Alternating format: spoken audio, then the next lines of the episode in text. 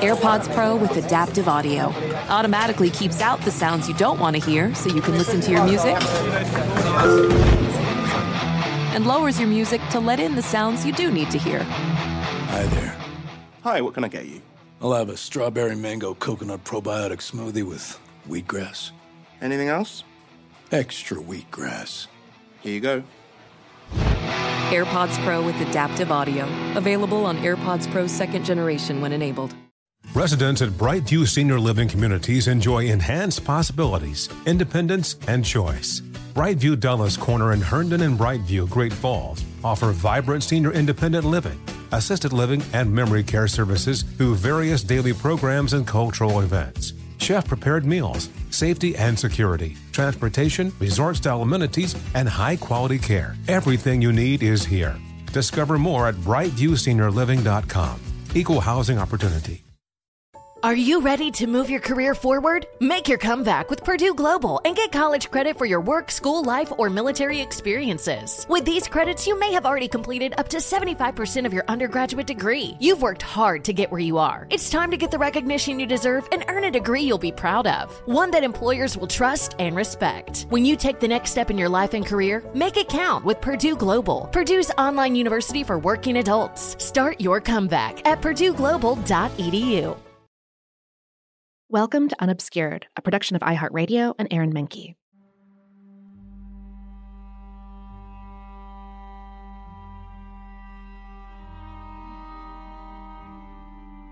A bloody flag hung over the door. Cora stepped up onto the platform, surrounded by black drapery that covered the columns of the Mechanics Institute. After all, they were in mourning for the honored dead. The flag didn't represent the Civil War, though, and the blood on the flag wasn't decorative. It was a relic from a dark event that took place a year before. America's first black daily newspaper, the New Orleans Tribune, had called a political convention. The Tribune had been founded by an Afro Creole doctor named Louis Charles Roudanez as a rallying point for Louisiana radicals, and it commanded respect among the state's reformers. They met to confirm an 1864 state constitution that had stripped power from the planter class and abolished slavery. The backlash, though, was vicious. White planters had the ear of General Banks, the Union Army commander governing the state. They said Louisiana should have, and I quote, a government of white people for the exclusive political benefit of the white race. Yeah, they weren't subtle about it at all. The planters were powerful, though. They convinced Banks to keep the plantation system, and he used the Union Army to force black Louisianans to keep working the land of any planter who would declare loyalty to the United States. His soldiers marched the roads, capturing anyone who left their work. Meanwhile, he let imprisoned Confederate soldiers walk. But the black folk on the sharp end of these policies didn't go quietly. The Tribune started by publishing articles showing how Banks was forcing workers to keep living in slavery. It was a voice that would echo back across the Atlantic, where Victor Hugo would return with a letter to the Tribune encouraging the radicals to keep fighting for justice. Messages came from across the last horizon as well. The spirit of John Brown appeared to Henri and the Cercle Harmonique with a word of celebration. He praised the Tribune for its defense of black equality. So in 1866, when the Tribune announced a convention to amend the earlier Constitution and finally give black men the right to vote in Louisiana, people came in crowds. And the meeting started on a hopeful note, too. But that first night, the city's police fought with a group of armed delegates who were defending the convention and killed two of them. Sadly, it was a dire omen of what would happen the next day. When black delegates to the convention arrived at the Mechanics Institute the next morning for the second day of the meeting, they were confronted by a crowd of white opponents that was swelling with anger. Here's historian Emily Clark. The day begins with some fanfare. There's a little parade of black New Orleanians marching to the Mechanics Institute to celebrate this. This is going to be a great day. But it's not. It ends up being an absolutely horrid, horrid day because a white mob aided by local police and firefighters, storm the building and massacre many of the delegates inside. Most of the delegates were unarmed, but that white supremacist mob was heavily armed. Over 40 people died that day, almost all of them black. Violence like this in 1866 ended up galvanizing a new brand of Reconstruction politics nationally, which then worked harder to promote black civil rights. In the wake of the violence, someone had collected the tattered flag and tucked it away. When the community gathered to hold a memorial service for the convention, they brought it out again. It was a stark reminder of the nation they were working to build and of the courage and sacrifices some had made to bring that nation, that Louisiana, that New Orleans, into being. It was exactly a year later that Cora stepped into the Mechanic Institute to honor those who were killed that day. Afterwards, the Tribune published her poem's call for solemn, mournful bells to ring out over the city. Nathan must have been proud. But when he wrote to the Rochester Express to give them news on the progress of Reconstruction, he wasn't praising Cora's powers of oratory. Instead, he was reporting on a new scourge in the city. People were fleeing New Orleans in the face of two deadly diseases cholera and yellow fever. Nathan, so often traveling those streets as he rallied for change, came home one night in late September feeling dizzy and shivering with fever. By October 1st, it had burned through his body. Henrietta, less than a year old, wasn't strong enough to fight off the infection. By October 15th, they were both dead. Grieving her losses, Cora retreated back to the Northeast. The future that she had envisioned with her radical husband had been taken away. If Cora was going to find peace, as so many others like her had wanted, it would have to come from the most unusual of places the spirits of the dead. This is Unobscured. I'm Aaron Mahnke.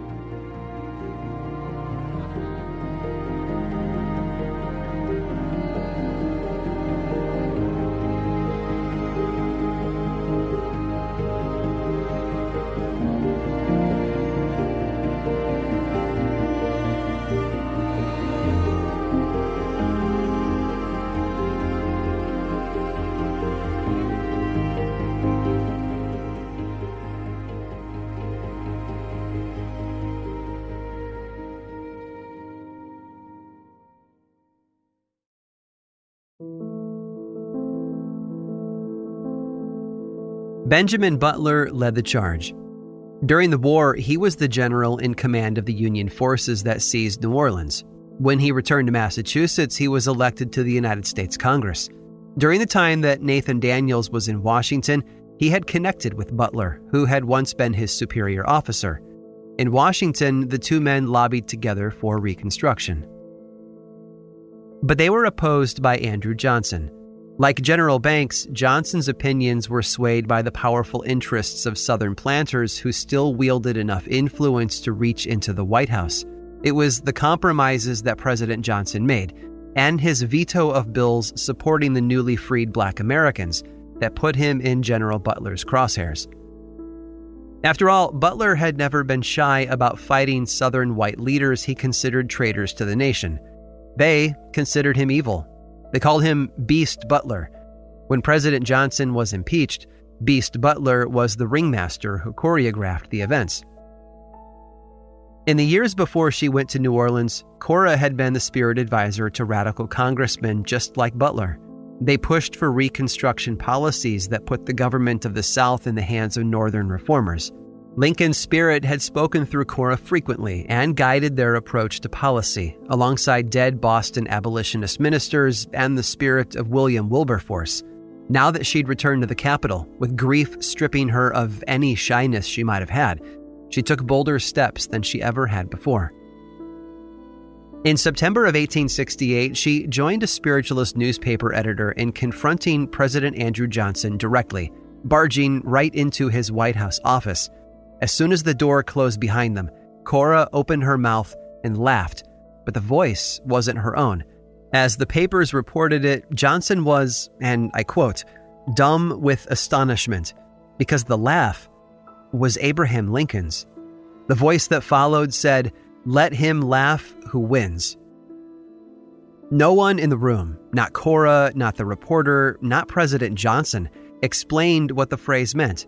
But it was just months after Andrew Johnson had been impeached by the House, and the country was facing the new election that would put Grant in office.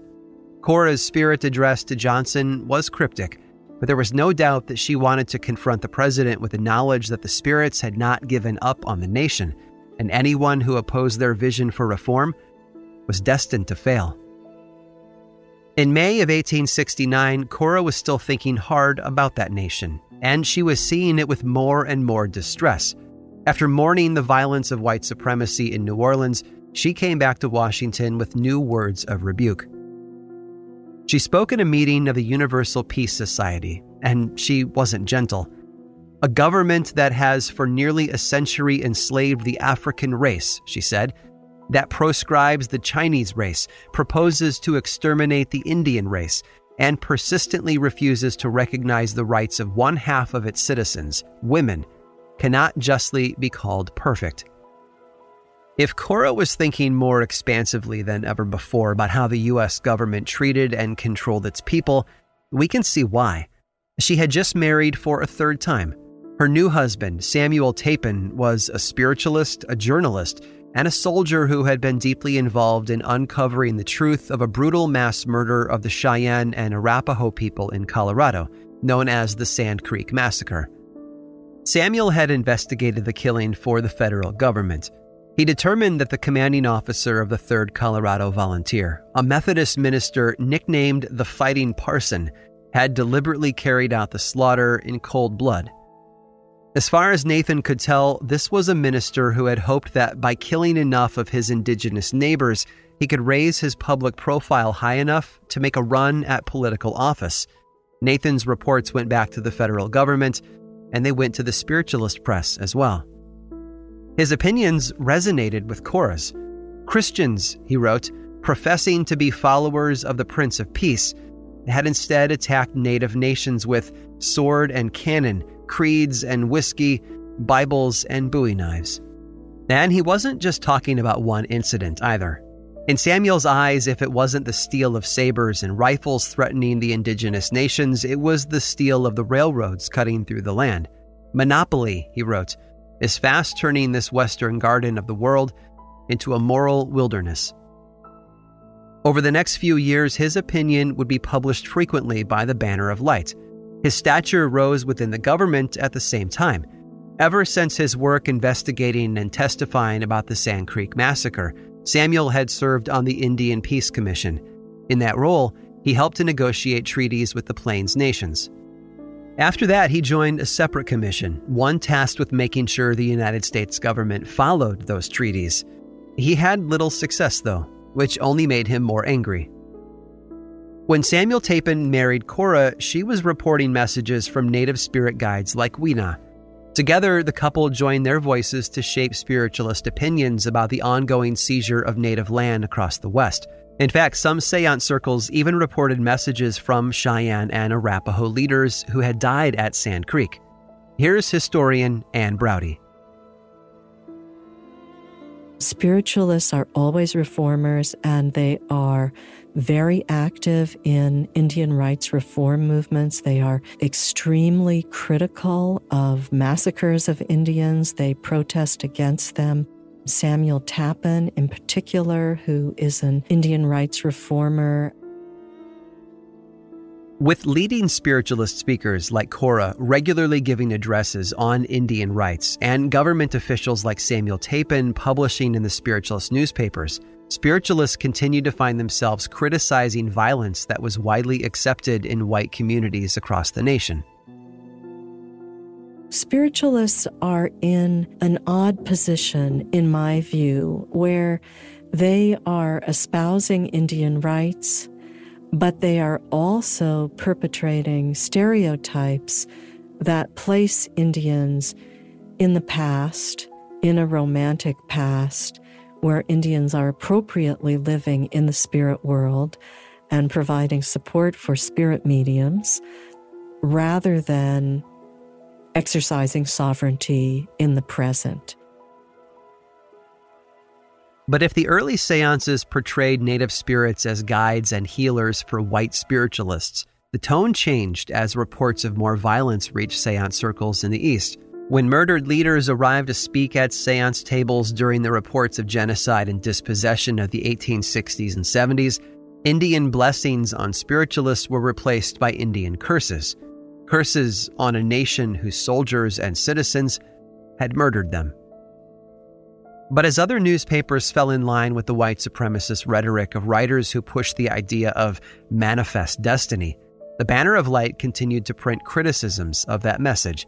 It was their responsibility to heed the voices of the spirits, after all, and report their messages to the reading public. Something was happening. Spiritualists who had viewed slavery as a sin that left a stain on the nation had begun to see America's westward advancement into the territory of the Native Americans as just more of the same. Their editorials called U.S. policy a fraud and a swindle at a time when few other voices would. As violence piled on violence, Cora and the radical politicians who heeded her spirits were sure that this was just one more way that the nation needed to be knocked down and made new again. But to take those stains away, they needed more than hope.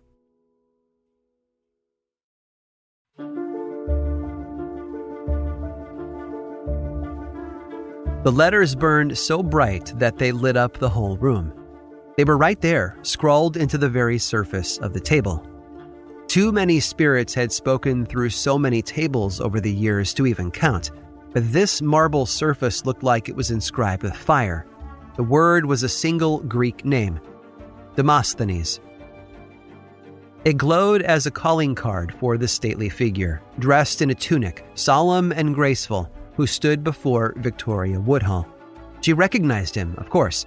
It was one of the spirits who had appeared to her from time to time over the years, and he'd always told her that she would rise to great distinction in a city of ships. At last, he had arrived to reveal his identity to her, because the time had come for her to lead her people, just as he had the ancient Athenians. Journey to New York, the spirit told her. There was a house waiting for her there, along with the future he'd always promised. At least, that's how Victoria told the story. That marble table had been in a Pittsburgh apartment where Victoria had been staying after years of traveling with James Blood she had even been to disease stricken New Orleans, arriving just as Cora left. And shortly before Christmas in 1866, Victoria and James had published an advertisement for their powers of healing to the city's ailing residents. They'd been to Memphis, Tennessee, which had also been plagued by white supremacist violence that year. Then they returned to St. Louis before moving on to Chicago, where the courts were more willing to hand out divorce papers than anywhere else in the Midwest. But now, in 1868, those trips were coming to an end. It was time for Victoria and James to build something. They weighed their options. Following the spirit of Demosthenes to New York was one, but there was another leading light that they considered. Victoria reached out to some friends in high places. She traveled to Galena, Illinois, and visited one of the officers who had commanded James Blood's troops during the war. Since then, Victoria and James had spent time with that officer's father in Cincinnati and become friends with his family. And Victoria thought it would be nice if he took on James Blood as his personal secretary. Because, you see, that man was Ulysses S. Grant, and he had just won the presidential election. He was headed to Washington. We can't blame him if he didn't want to bring Blood with him to the White House, though. You see, his escapades with Victoria had already hit the papers, where they were saying that the gallant colonel had abandoned his family and thrown away his money to travel the world with, and I quote, the Witch of Washington Avenue. When Grant decided against taking James Blood with him, it settled the matter. James and Victoria set out for New York instead. But the choices that Grant would make while in office would still prove crucial to lifting Victoria's fortunes. First, though, there were connections to be made in Manhattan. Here's author Mary Gabriel. When they arrived in New York, you know, they had no connections there. And it was, as you say, the entire Claflin clan followed. And so Victoria and Tennie got to work doing what they did best, their only sure way of making money, which was working as spiritualists. And Tennie was an expert of laying on of hands, and Victoria was the spiritualist advisor. And Buck Claflin did what he did, which was go out and try to recruit clients. New York had plenty of possible subjects. Spiritualism was strong in the city, after all, but it wasn't just spiritualism that interested Victoria. She didn't want to spend her days entertaining a line of tourists. She wanted to finally put her political vision into practice. For that, she needed a patron, a dedicated supporter with money, and there was one person whose name was floating around the city with the echoes of cash following after it Cornelius Vanderbilt. His is a name that many of us have heard before. His shipping empire had brought him mountains of cash, but in the years before Victoria arrived, he had felt the sting of personal losses. His wife Sophia had recently died, and he'd lost a fortune in a battle with a fellow Wall Street speculator over control of Western railroads. All of this was well known, but Victoria's father, Buck Claflin, and the rest of the clan that was settling in New York learned something else through their spiritualist network. Cornelius Vanderbilt was willing to hear from the spirits. Spiritualism may have come into Vanderbilt's life through his daughter, who had been a believer for years. By 1864, Cornelius was trying to contact the spirit of his dead father through New York City mediums. By 1868, he was feeling old himself and had already been turning to magnetizers and spiritualist healers for relief from his aches and pains. So, when Victoria and her sister Tennie arrived in New York, the wealthy industrialist found comfort in a young woman whose mode of healing was the laying on of hands. Soon the sisters were spending a lot of time with Cornelius. He often invited Tennie to his office and called her his little sparrow, while she joked with him, read to him, and laid on hands. In Victoria, he got a personal medium, and as their conversations multiplied, he found in her an unusual and inspiring energy and intelligence. He also started to hear investment advice from the spirits, and he would give it in turn, along with hefty fees for their services. Here's more from Mary Gabriel. And so they became confidants of Cornelius Vanderbilt, one of the most important and wealthiest men in America. And, you know, it's one of these incredible American stories that you know, they went literally overnight from being no one in New York to being within the circle where all of the powerful decisions are made. Demosthenes hadn't steered her wrong, and neither had Cornelius. James Blood took the money Victoria made from Vanderbilt and invested it according to his advice. And as those investments blossomed, James and Victoria put their heads together to decide how they could put this growing fortune to use. The spirits, it seems, weren't just ghostly visitors from another world. They also knew just what made this world go round.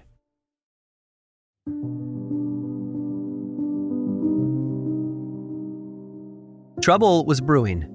In 1868, the Banner of Light published a report from the third annual convention of the Illinois State Spiritual Association with a foreboding warning. They said that there was, and I quote, lack of harmony among spiritualists. For a movement built on the foundation of Andrew Jackson Davis's harmonial philosophy, this was a dangerous thing to hear. Every seance required harmony among the participants in order for the spirits to be heard, and if they hoped to keep growing into an enduring cultural force, they would need that harmony. The reformers might have seemed to win the day and motivate the victorious army through four long years of war. They might even have been able to claim legions of new converts as the widows and mourning mothers found their way to the seance table. But their new world had not yet clicked into place. In fact, cities all across the country were still filled with conflict, and that included the capital. But with President Grant in office, there were some among the reformers who saw a clearer path into the future. In 1869, Sojourner Truth was headed back to Washington, D.C. to be present for the ratification of the 15th Amendment, finally ensuring that black men had the right to vote across the entire nation. On the way there, she stopped in New York City, where she stayed with friends, including a visit to Leah Underhill's 37th Street brownstone. Although she had retreated from the public stage, Leah had lost no stature among spiritualists and would still give private sittings to friendly visitors especially when that visitor was Sojourner Truth. She also stayed with Theodore Tilton, the editor of a powerful liberal religious newspaper. Tilton was well known for printing the power of God and the rhetoric of reform. He was a natural friend to Sojourner, but he and his wife Elizabeth were going to become very familiar with Victoria Woodhull in the coming years.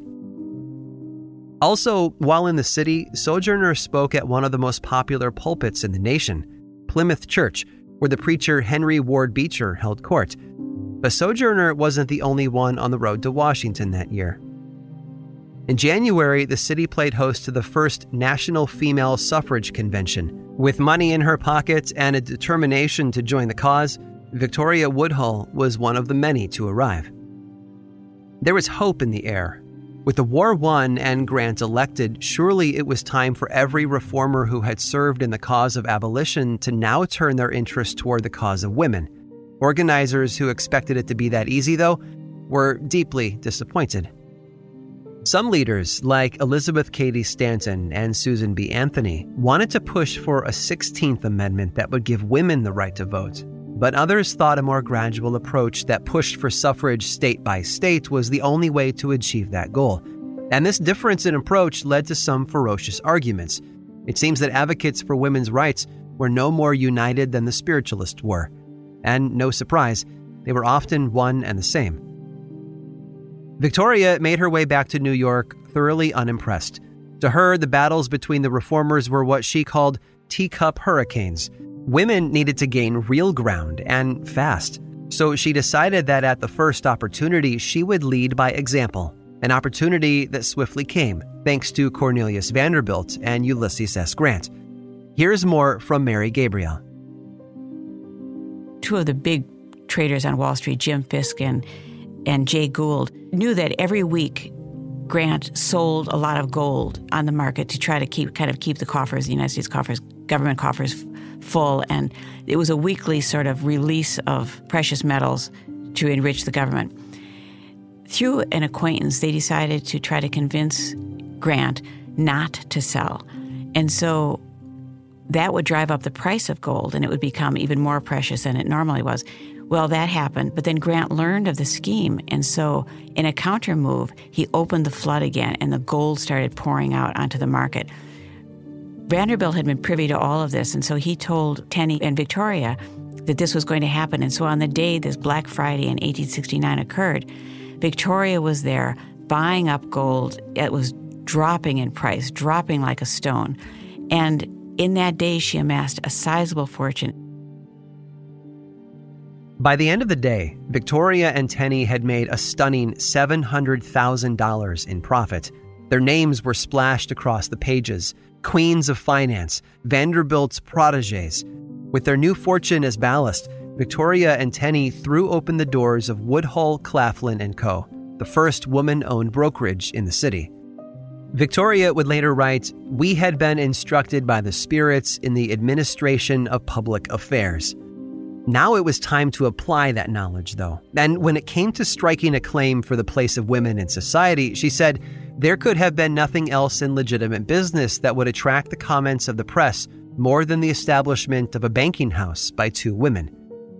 Victoria Woodhull had begun the year as the Witch of Washington Avenue, but now she was something more. She was the Witch of Wall Street.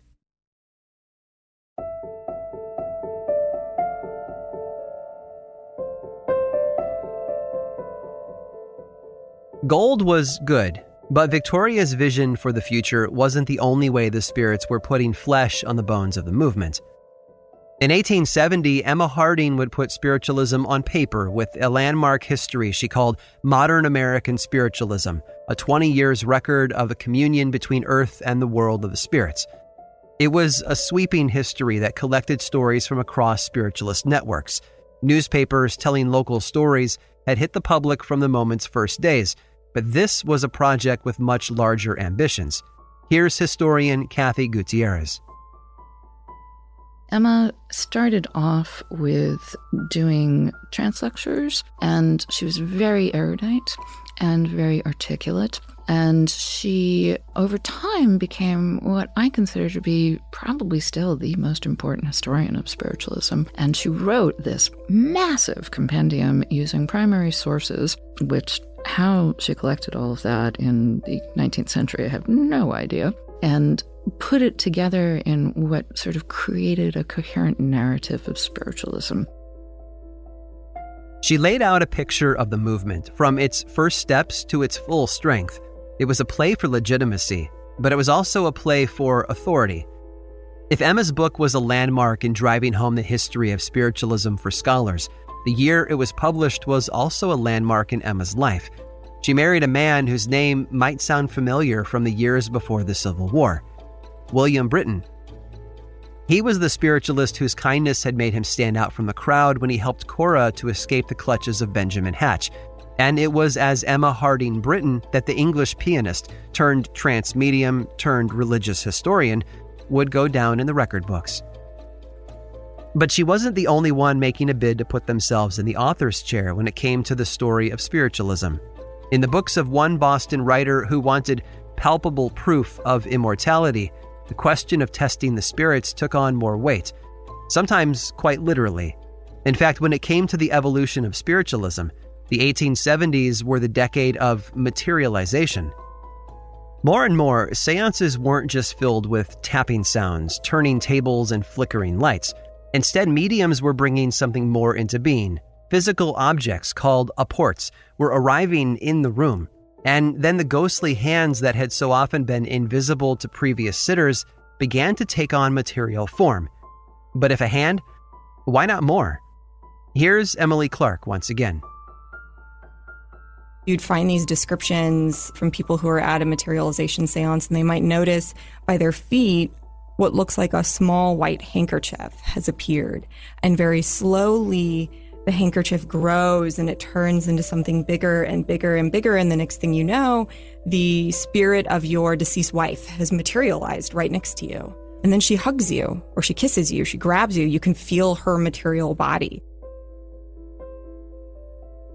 It was spiritualism's second wave, and it upended what people expected to see when they went to a seance.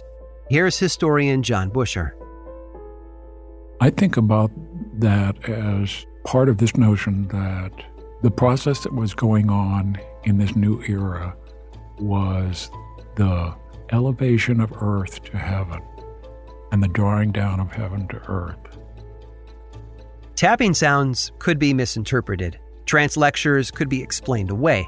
But when a medium conjured a gauzy object into the room that could be seen, that could be felt, well, what could explain away something so tangible? In 1872, the reformer Robert Dale Owen published a book on spiritualism that hit the shelves just as new waves of materialization seances were putting the movement back into the headlines. It was published by a big non spiritualist publishing house, too, and it was a smash hit. That's because Robert wasn't just some unknown.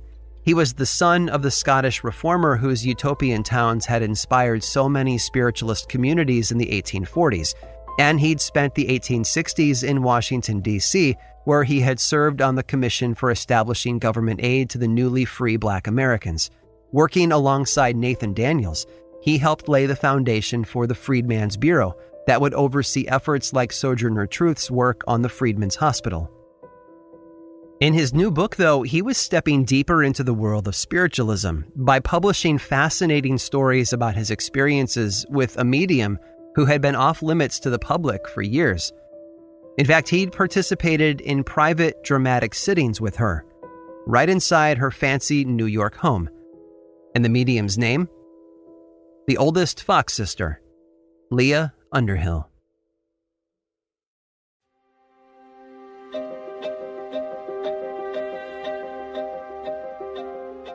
They answered the questions on his mind in the very first seance, Robert remembered seeing lights that floated around the room. As they did, though, they also slowly grew larger, and at the same time, they took on the distinct shape of hands. One of those hand shaped lights, he later explained, grew as large as a human head before it lowered itself to the floor and began to pound out those infamous knocking sounds that had become so commonplace in the movement. Finally, that which had been invisible had now been revealed to his eyes.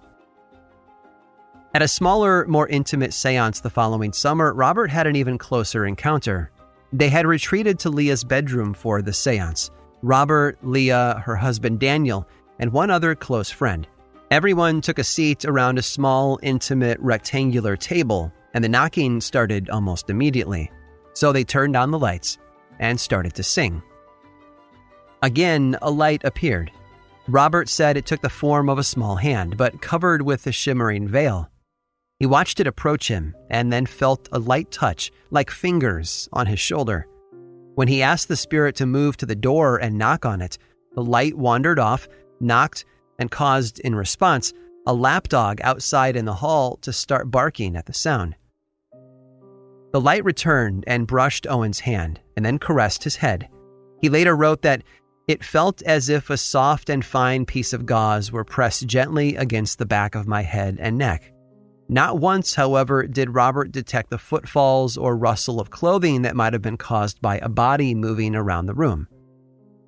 No one in the small group of four ever moved or let go of each other's hand around the table, and Robert was convinced. The spirits were bringing heaven to earth, one material body at a time. They were literally reaching out to be touched. Publishing this story made Robert Dale Owen the darling of the spiritualist world. So much so, in fact, that he decided to lean in. He wanted evidence of eternal life that was irrefutable. So when he heard that a spirit, whose whole body had materialized in a Philadelphia seance, had asked for him by name, well, he couldn't refuse. The seances were enchanting, he sat with two mediums, a husband and wife, for a series of meetings with the spirit. As they lowered the lights and went into their trance, the promised specter would appear. She seemed to grow out of nothing. Like the spectral hands, she would start out as a faint light, floating through space until it took form and strode into his presence. The spirit called herself Katie King and gave Robert everything he was hoping for. She audibly spoke with him, calling him Father Owen and then kissed him. Over the course of their meetings, they even traded gifts. He would eventually possess a lock of her hair he cut from her head, pieces of fabric cut from her dress and veil, a bouquet of flowers, and a small tortoise shell box.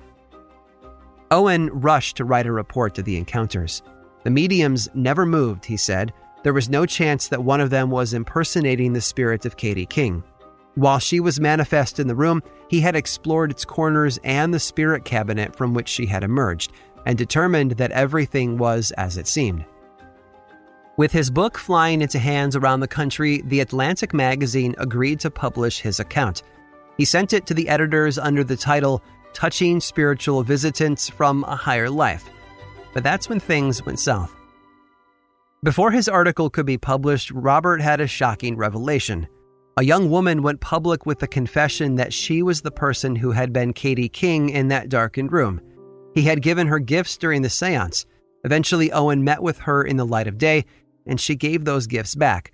She was, in fact, an actor who conspired with the mediums to trick their visitors. Robert even had some help digging up the evidence of the fraud. His agent in pulling together the facts of the case was none other than Henry Steel Olcott, the man who had helped solve Lincoln's murder. Olcott questioned how reliable the woman actually was, because plenty about her story didn't add up. Even so, her confession was devastating. Robert's article was eventually published. Alongside it was a note that made it clear that it was all humbug. And it turned Owen and spiritualism by association into a laughingstock. To many spiritualists, though, the events only served as evidence that materializations were fraudulent. They remained convinced that it was the result of predators taking on what was good and true about spiritualism and exploiting it for their personal gain.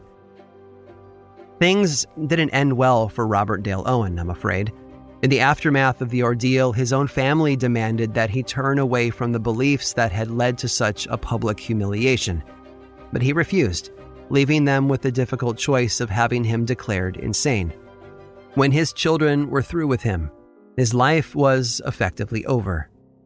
They had him placed against his will in an asylum.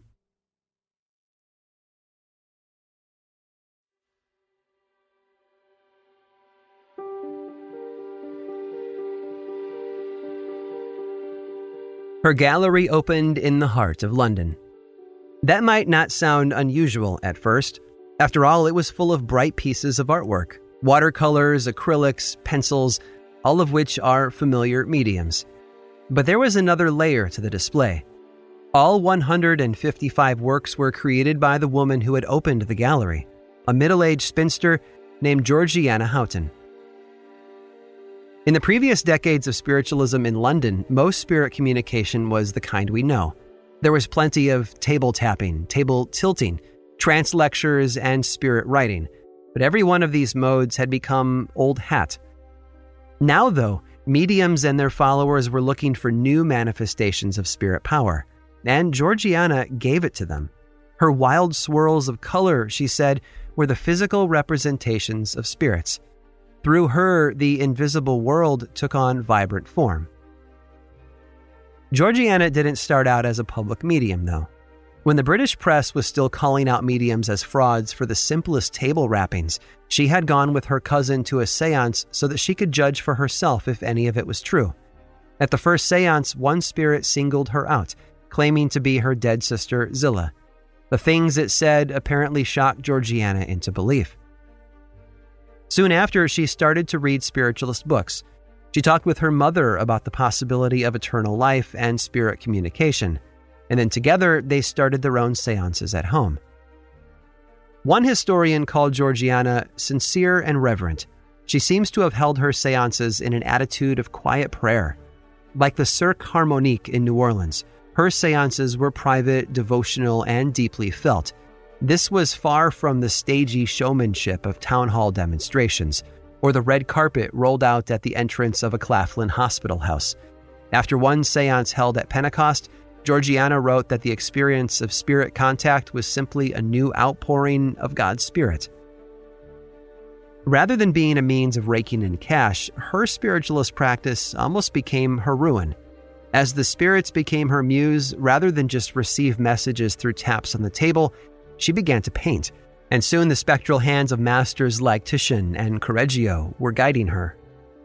Once she even claimed to fall under the control of Joseph, the husband of the Virgin Mary. With him, she said, the colors were laid on with much more strength.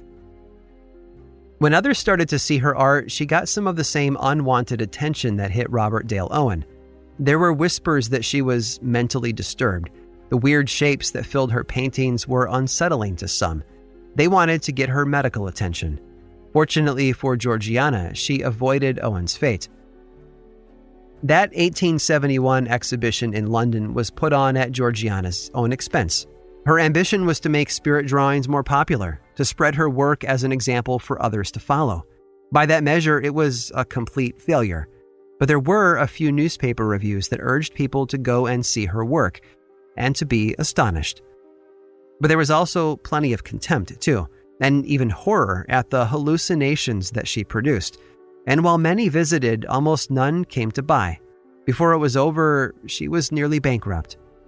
And seeing the lengths that she went to to advertise the exhibition to Victorian high society, it's no wonder. She created an elaborate catalog and distributed it to notable names. What's more, she even created a special edition for Queen Victoria, made of pink satin, white calf skin, and gold. She distributed all kinds of advertisements and hired an army to help her with the exhibition.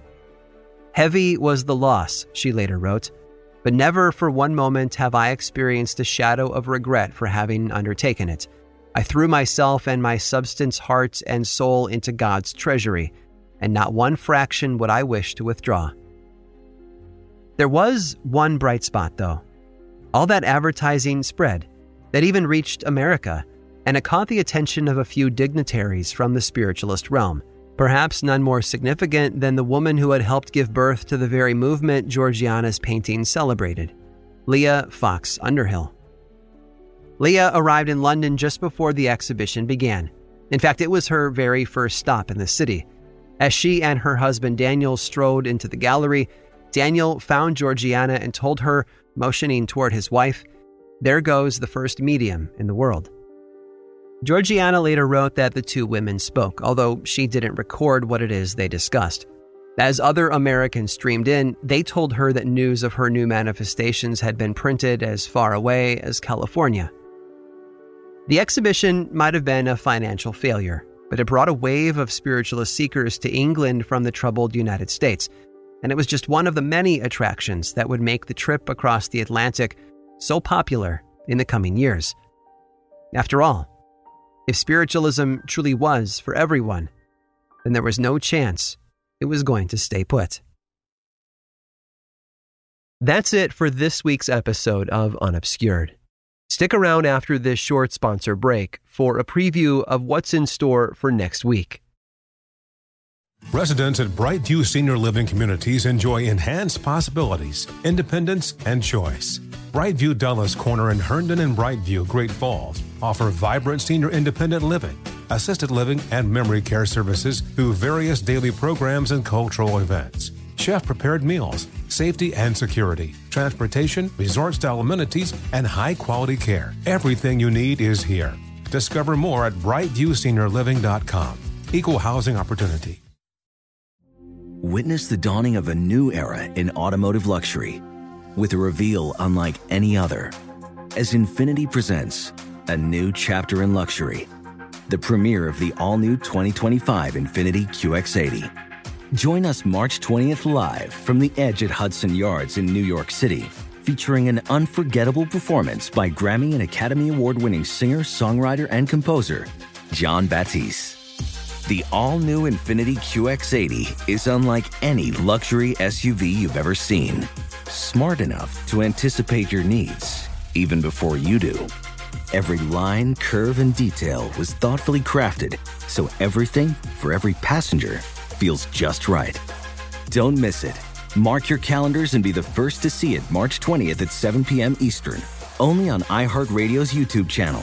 Save the date at new-QX80.com. 2025 QX80 coming this summer. Apple Card is the perfect cashback rewards credit card. You earn up to 3% daily cash on every purchase every day. That's 3% on your favorite products at Apple, 2% on all other Apple Card with Apple Pay purchases, and 1% on anything you buy with your titanium Apple Card or virtual card number. Visit apple.co slash card calculator to see how much you can earn. Apple Card issued by Goldman Sachs Bank USA, Salt Lake City branch, subject to credit approval. Terms apply. Next time on Unobscured. Once, the spirit of a woman arrived at a seance and simply said that she was one who suffered. The explanation of that suffering could have been printed by Victoria Woodhull. This nameless woman was born to a wealthy family, she told the circle, but she married a predator. He scooped up her inheritance and then abandoned her. In the years that followed, she had supported herself through sex work, but found no one to help her until she crossed into death. Now she said she was comforted by Mary Magdalene. In New Orleans, at the seance table of men, her radical message came across clearly. A society that would judge and punish women for surviving abuse was unjust. A society in harmony, however, would look like something new not a hierarchy, but a circle where the poor were lifted up and men and women joined hands to seek out the wisdom of the past and map out the future. And it was a future Henri and the others were still willing to fight for.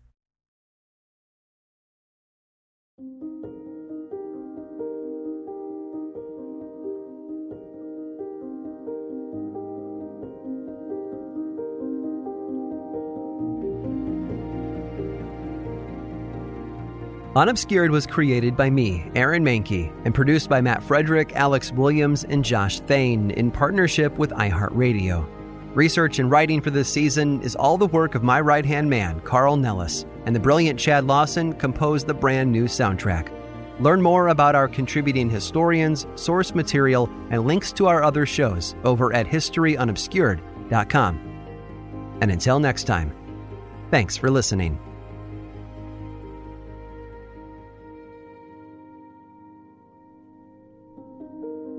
Unobscured is a production of iHeartRadio and Aaron Mahnke. For more podcasts from iHeartRadio, visit the iHeartRadio app, Apple Podcasts, or wherever you listen to your favorite shows.